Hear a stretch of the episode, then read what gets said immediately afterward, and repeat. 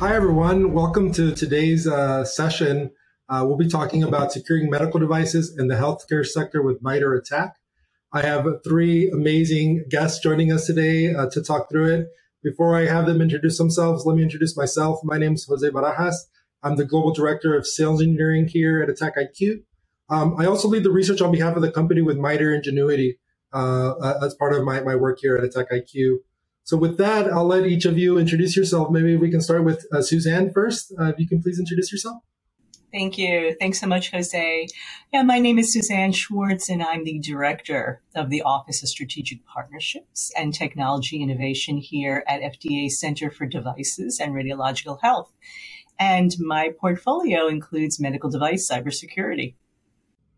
Awesome. Thanks, Suzanne. And then Margie, if you could introduce yourself, please. Sure. Hello, I'm Margie Zuk from MITRE.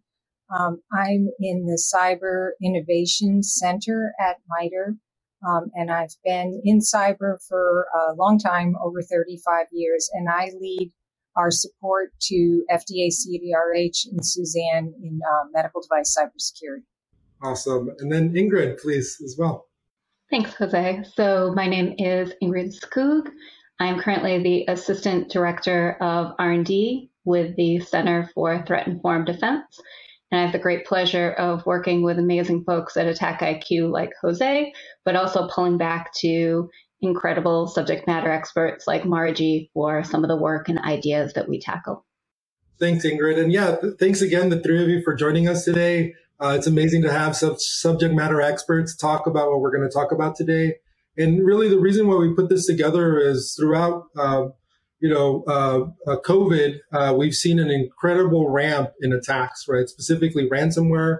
Um, these our organizations are overburdened with just general things they have to deal with, let alone cyber stuff on top of everything else.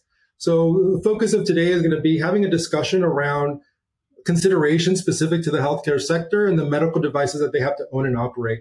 This is an overhead that most SOCs, right, most cybersecurity organizations don't necessarily have to think about but those in the healthcare sector absolutely do. So I want to shed a little bit of light uh, on the problem that we're dealing with here. And, you know, to start, I wanted to start off by having you each answer the same question. I think uh, you each come from a different perspective. So to start, uh, we can talk a little bit about what are some of the challenges that you've seen organizations face when it comes to managing and protecting medical devices um, there. Maybe we can start with Ingrid. Sure. I feel good about starting because of, of this esteemed panel. I am by far the least expert on this, but see the incredible importance. And right, if you look at the membership of the Center for Threat Informed Defense, we do have participants who this is really critical to and who bring us these kind of issues. So, you know, from my perspective, it's uniqueness. Hospitals and medical institutions are very cutting edge um, of innovation and have one off needs that you don't see in the typical enterprise, right? So, all of those specialties and dependencies create this really difficult thing to get your arms around. And one of the things that I heard from one of our members, which really resonated with me, is if you've been in one hospital, you've been in exactly one hospital. Each uses technology differently, has different setups for support. And so it's a, it's a really big challenge and one that from our perspective at the center, we're excited to have people bring us their problems and see where we can do projects and, and research to help with them. Got it. That makes sense. I appreciate that. And yeah, definitely have a, a number of healthcare uh, practitioners uh, in the in the center. All right, definitely getting feedback from them. I know Margie on your on your side of the house, the work that you've done is helping provide tools and capabilities uh, for so for folks know where to start and how to respond to things. So curious your perspective on the type of challenges that you've seen with medical devices. Thanks, Jose. Um, we've been supporting uh, CDRH for uh, since 2014 when Suzanne organized the first public workshop around this problem uh, with a whole of community approach. And we've worked on a number of initiatives for FDA in this area uh, that we can talk about, um, certainly during this panel. We've also at MITRE, we launched a ransomware resource center um, last a year ago, December, to bring together some of the resources we had here at MITRE for hospitals, um, and also links to other other resources across the government. But the challenges are very uh, broad. Um, I think Ingrid talked about the uniqueness. I think legacy devices is definitely a big challenge. Connected, the connected devices in the hospital environment, the unique environments of the hospitals. So there really is a broad, a broad range of challenges. And I'm sure Suzanne um, has a lot more to add to that. So I think I'll turn it over to you. Yeah, Suzanne, I know you're, you're definitely more at the policy level. You've done a lot of work to bring folks together. Um, so curious your perspective here. Oh, thanks, Margie. You know, the past several years, especially in the height of the pandemic, uh, really shined a light on some of the challenges that we're dealing with on the cybersecurity front. We at FDA look at the challenges from the standpoint of patient safety. Medical devices, after all, are delivering diagnostics and interventions when they perform safely and effectively and their availability specifically on hospital networks, whether uh, they are connected to patients directly, whether they are uh, serving in the realm of imaging or uh, uh providing various treatments such as infusion pumps or ventilators or providing monitoring for patients in ICUs are integral to the hospital or healthcare critical infrastructure. And it's been an awakening because often people think about cybersecurity from the standpoint of IT or IT alone. We think of it at FDA from the standpoint of operational technology and what happens when the availability and capability of devices is put in some compromised type of position and how that translates to the ability to deliver care to patients. Whether it's a ransomware attack that leaves imaging equipment in a state of not being able to perform. And so patients have to be diverted um, from uh, care uh, in one emergency room to other regional hospitals. Those types of delays, as an example, can have significant consequences from the standpoint of how those patients will do, particularly if they have an urgent or an emergent issue. So that morbidity of patients, mortality, unfortunately, can be affected as well. And the pandemic, especially the height of the pandemic, in creating so much of a heightened uh, acuity, a more severe acuity of patients who are being treated in hospitals, whether in intensive care units or other units uh, or in emergency rooms, puts that much more stress on the system. So, an overlay of a ransomware attack on a hospital that is the place to go uh, when uh, somebody is uh, uh has contracted COVID is uh, just putting again inordinate amount of stress on the system, and it's something that I think has served as a significant wake up call for healthcare providers and healthcare institutions at large.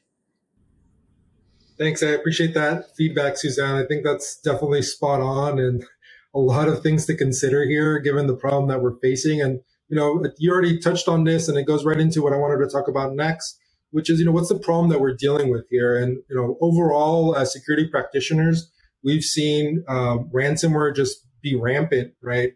Uh, we've also seen through research through the MITRE Ingenuity Group, say through adversary emulation plans, ransomware ends up being the last kind of action the attacker will take because it's just a way of making money, right? And that's also why it's become so ubiquitous. So you know, my question back to you, Suzanne, you, you, you touched on this already slightly, but how has ransomware specifically affected medical devices, right? Specifically things like, are, are, are the attackers actually targeting these devices? Is it spillover? Any context you can help us understand that I think would be useful. You know, uh, it's an important question, Jose, because um, uh, there used to be this prevailing thought that, oh, hospitals would never, you know, who would ever attack a hospital? Um, who would ever target people who are vulnerable? And what we have said all along is intent or malintent or, you know, deliberate intent doesn't need to be there for a hospital to be affected. Most often, the types of attacks that have occurred, these garden variety types of ransomware attacks or other exploits or intrusions, they're not intended to hospitals, but they are, as you say, spillover effects um, or opportunistic. And unfortunately, as a result of that, devices and other technologies that might reside on those hospital networks or systems can also be downstream, you know, effect uh, impacted as well, particularly if um, if they have various vulnerabilities that have not been addressed.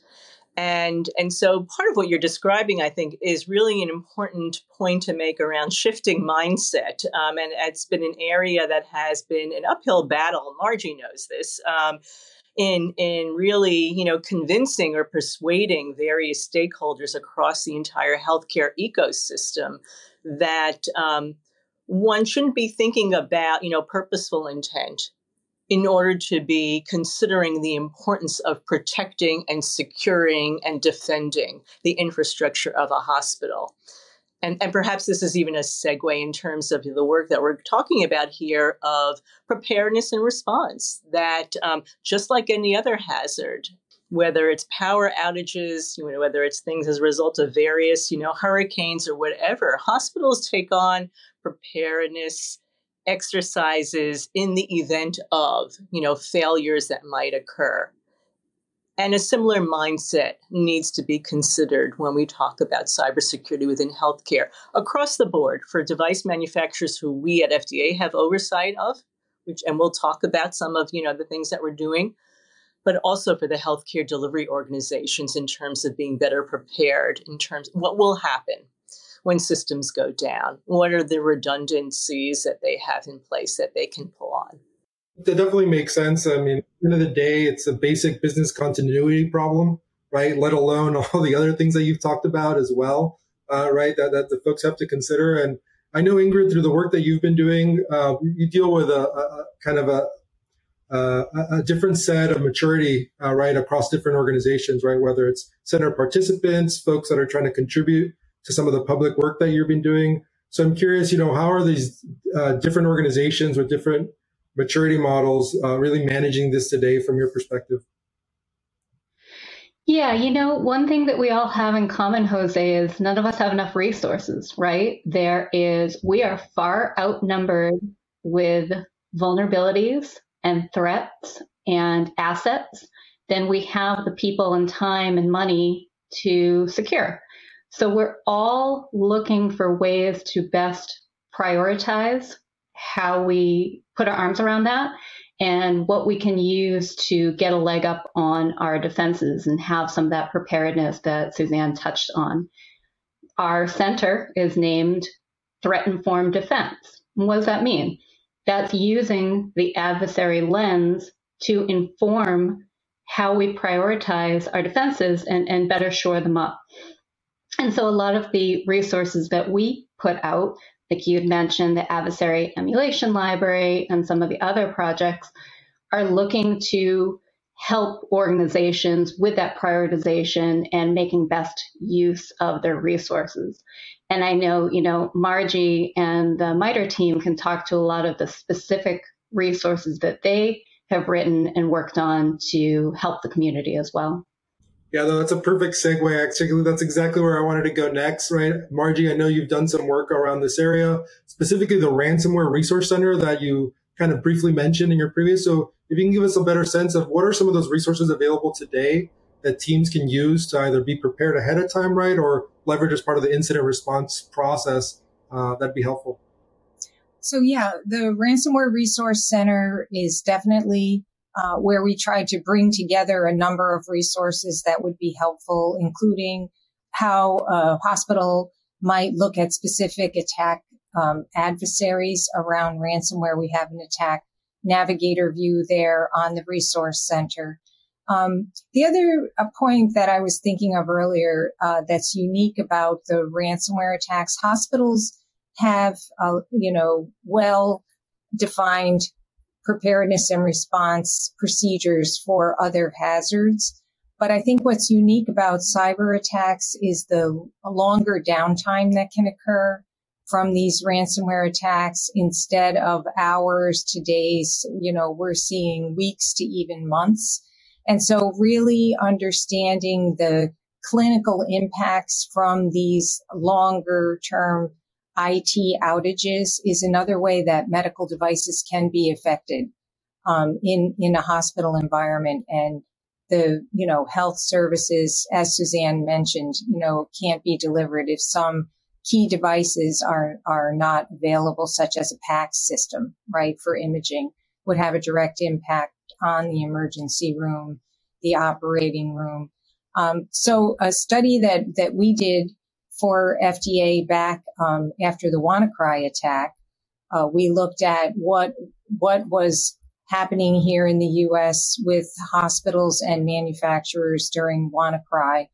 Um, and we developed a medical device cybersecurity regional incident preparedness, and response playbook um, that has been used. It talked about this integration of IT uh, with the traditional response plans, gave more um, advice on who to who to call when things happen. There's a lots of things to consider, and this year we are updating that playbook for FDA, and we have been meeting with a number of hospitals and and medical device manufacturers to talk about um, experiences with these recent attacks. So I think it's very important that people come together and help each other with um, their experiences um, in this area. And, you know, another great resource is the Health Sector Coordinating Council. They've been doing a lot of work in this area as well.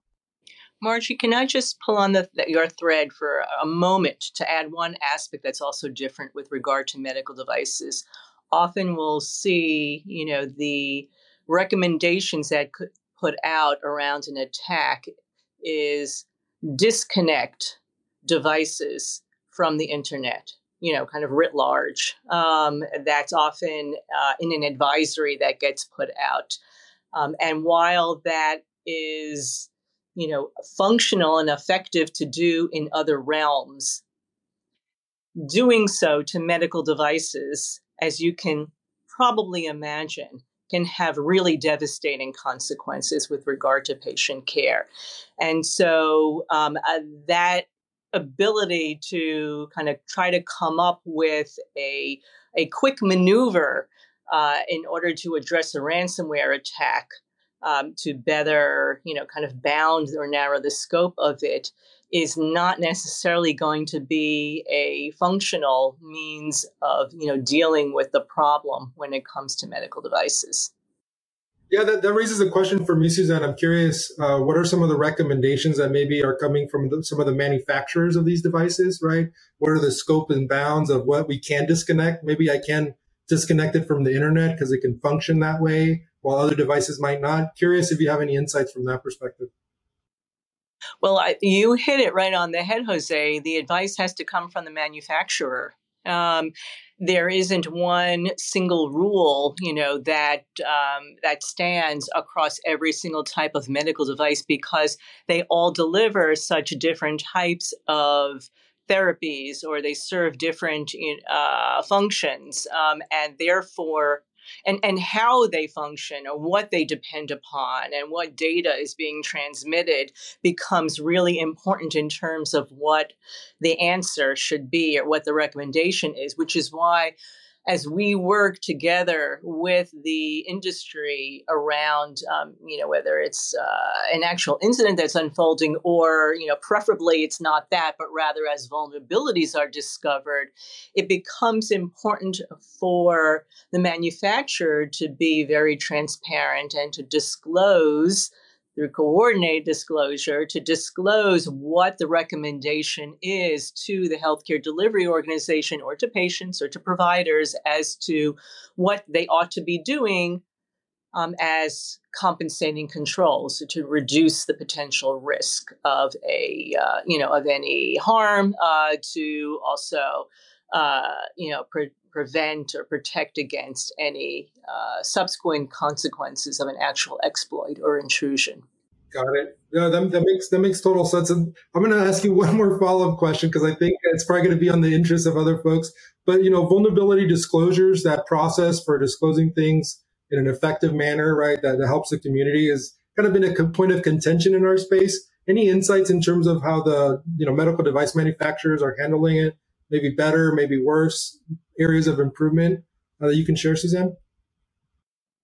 Yeah, um, we've seen slow adoption of coordinated vulnerability disclosure. We do think at FDA that it is an important best practice um, that should be adopted across the entire industry. We included it in our post market guidance recommendations for that reason. Um, and it has been further socialized um, in various, you know, other uh, work products that we've delivered. It's actually included as well um, in our uh, legislative proposal, you know, we reference the importance of requiring coordinated vulnerability disclosure. And similarly, um, we were very encouraged to see that it was included um, as part of vulnerability management in the uh, proposed Patch Act that um, has just been put forth as uh, really, you know, one of those key principles that um, would make the entire ecosystem that much uh, stronger um, from the standpoint of cybersecurity. So we, we do think that it's important.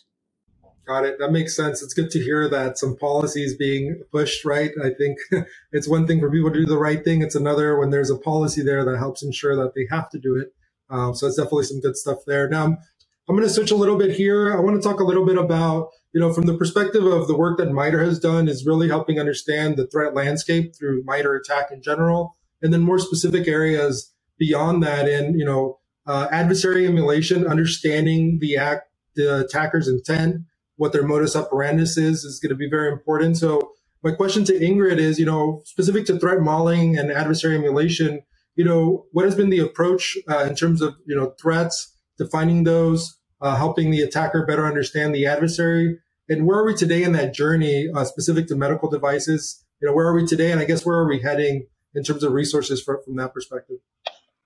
Yeah, it's a, it's a loaded question, Jose, but I'll, I'll do my best. So, you know, the the title of, of this conference of purple hatting, purple teaming, right, is a really valuable resource where you get folks from red teaming and the typical defenders blue together to work out some of that. Okay, if I attack you in this way, where are we going to be able to detect, respond, deter the actions? So that isn't unique to enterprise or cloud or medical device. That has applicability to all cyber.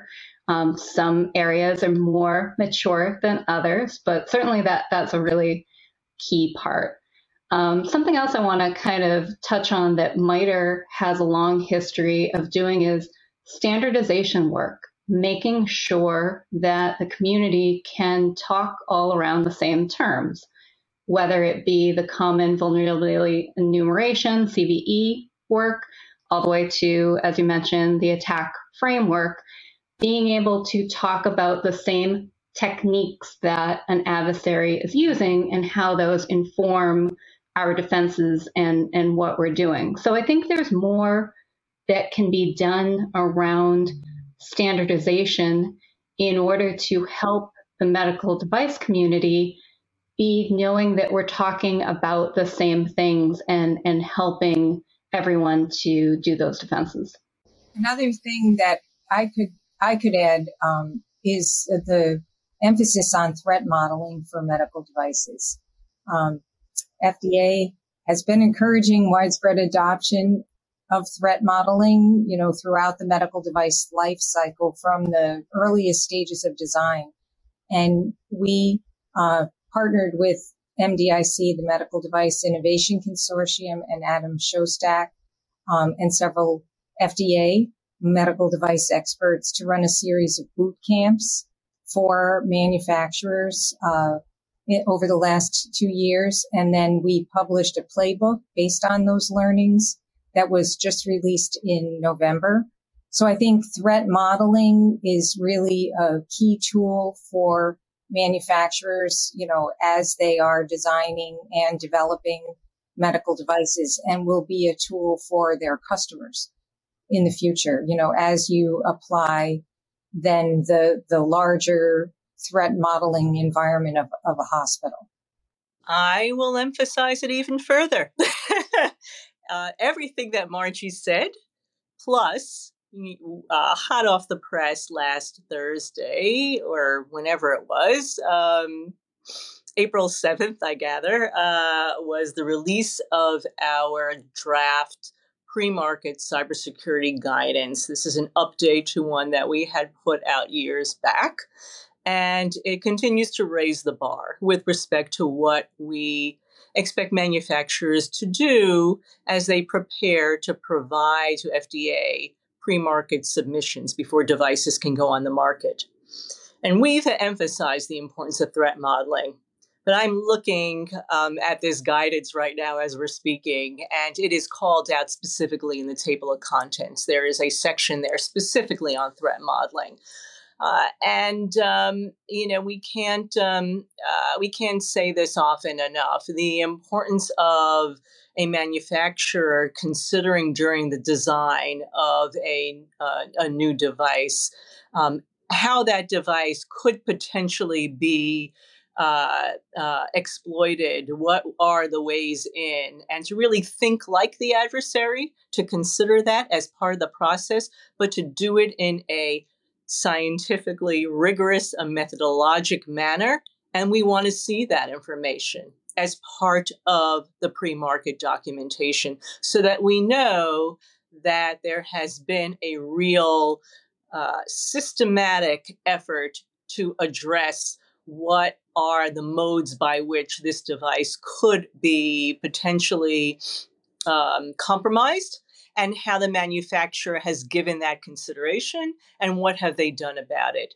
Uh, my colleague, Dr. Kevin Fu, who's been our acting director of medical device cybersecurity, says to you know uh, to industry and others when we speak about this it's very much akin to failure analysis which is something that medical device manufacturers are well aware of and is part and parcel of what they do in the design of new devices yeah that, make, that makes sense to me suzanne and that brings me back uh, I, am thinking about the community that we have today around MITRE uh, specifically i know some healthcare organizations are a part of that. I also know there's a plethora of folks willing to contribute. So curious, Ingrid, you know, given uh, the work that you're doing today, right, what are opportunities uh, for maybe, you know, folks on the call today, uh, you know, that are working with medical devices as they have findings, you know, how can they contribute back to the community so that others that might have similar architecture, might have similar devices, uh, can learn from the lessons that the, the field is, is, is, uh, is experiencing? Yeah, great question. So one of the things that the center is perfectly situated to do is we want your hard problems, right? We appreciate when either members or just the general community come to us with here's an issue we have, and it feels like a very good fit, maybe, for the center to tackle it with the world class institutions that are part of our membership and with the fantastic expertise of MITRE staff like Margie and our other colleagues who can come in and advise on these very important issues. So the number one thing I have to say is come to us with your, your challenges. We really want to hear them and hopefully some of those can turn into projects that we then release out into the community to help everyone. Excellent, excellent. Now, we've talked a little bit about essentially uh, the effect of ransomware on these devices, the importance of threat modeling and understanding things from that perspective. You know, I want folks on the call to, to understand a little bit more about what the impact uh, of these things might be, right? If things go wrong and how we might respond to that. So I'm curious, you know, Margie, I know you, we have an entire re- ransomware resource center, but curious, you know, if, you know, that elevator kind of t- chat with someone, what would be some pieces of advice you'd give them if they are in a position where they are compromised and obviously they need to react fast? Uh, what are some considerations that they should have in mind that maybe, you know, others uh, have learned uh, as part of their process? I think the, the main thing that we want to stress is the preparedness piece of that because you don't want to be meeting people at the time that you have, that you're dealing with an attack. So, um, working on the regional relationships ahead of time, the government relationships, thinking about, um, for a hospital, Suzanne brought up the issue of disconnection. You know, as more and more hospitals are um, centralizing functions, thinking about and really understanding the impacts of a disconnection, a disconnection from the internet, a disconnection between two hospitals, a medical device that's disconnected from its cloud component, um, being disconnected from the EHR. There's definitely a lot of um, high impact from these disconnections and really understanding what all the clinical clinical impacts are there.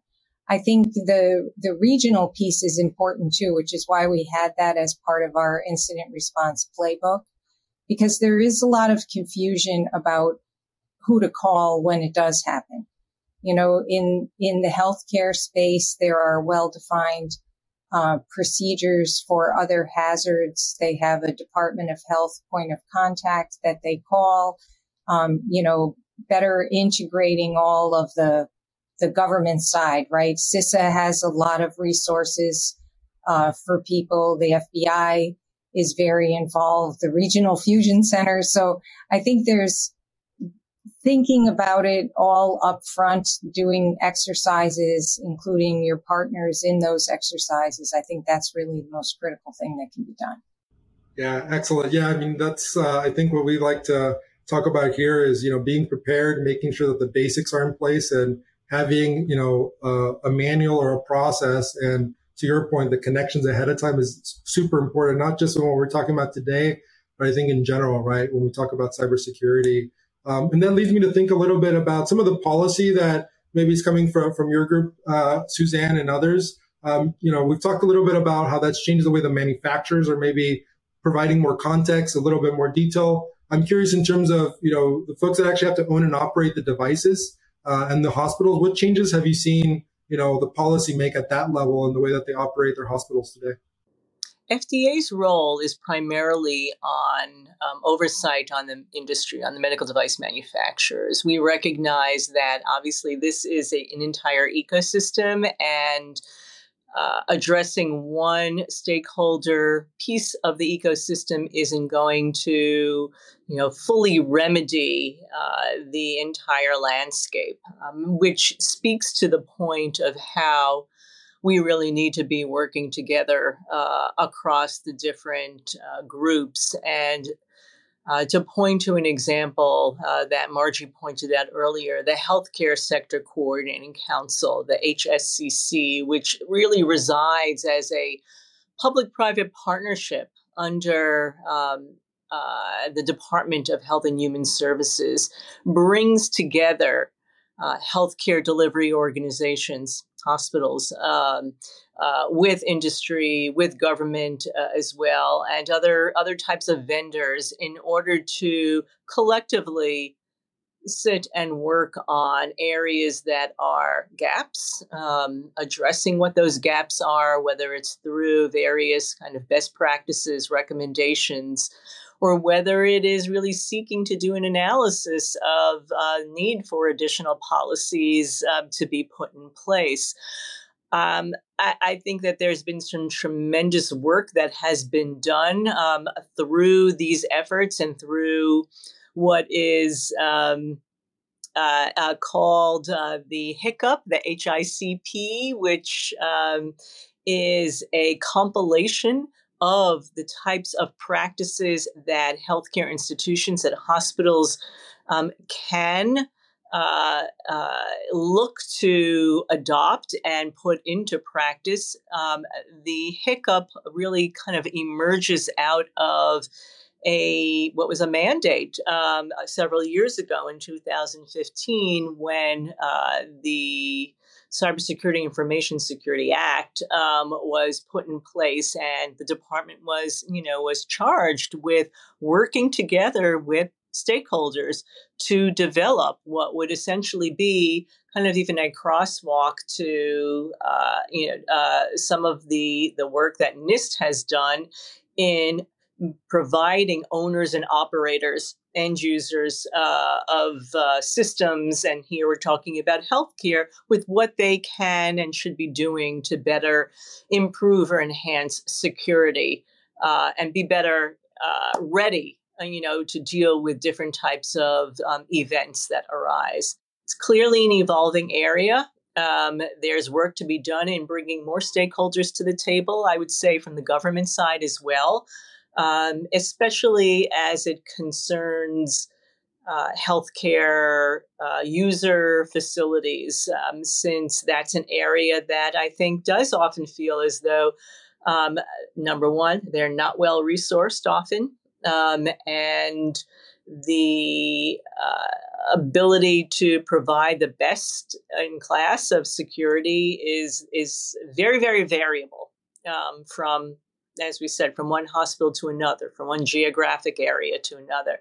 So, a lot of opportunity to do better in that realm. Um, we at FDA, because of the work that we're doing on the medical device side, feel we we own that piece. That's our responsibility, and we're going to continue driving that forward. Um, things like um, the expectation that manufacturers provide a software bill of materials, an SBOM, is, in other words, another tool that will help owners and operators in terms of being able to do their asset management, be able to do their risk assessments. Uh, but you know, uh, these are various steps we can take. They they don't cross over to the entirety of being able to serve um, all of the needs of healthcare, which uh, you know, uh, really needs to be undertaken as we go forward. Yeah, appreciate that. Appreciate that feedback, Suzanne. And you know, each of you come from uh, these organizations that have far-reaching impact in terms of the community, resource-wise. So I want to finish off by having each of you, you know, share a little bit of what you want folks on the call to know. Right? We have a mix from analysts to directors to C-level executives here. So curious, you know, what do you want them to know or learn about, uh, given each of your perspective? And maybe we can start with Margie uh, and, and, see what you want to let the folks know uh, beyond what you've already shared today. Well, it's interesting thinking back for, through my career. You know, I, I was involved in the standards work from the beginning of CVE. So we have watched this evolution and um, my experience in the health sector, you know, for the last eight years has been so meaningful um, when you realize that the impacts can really affect patient safety. So I think that since we have an audience of lots of cybersecurity personnel, I think understanding um, the the unique aspects of this sector, um, there's really a lot of work to be done. I think that the focus we've had on on threat modeling has been has been really uh, rewarding too. I think it is a way to really be thinking about this from the beginnings, but there's still a lot more to do, especially in this sector. So very important work.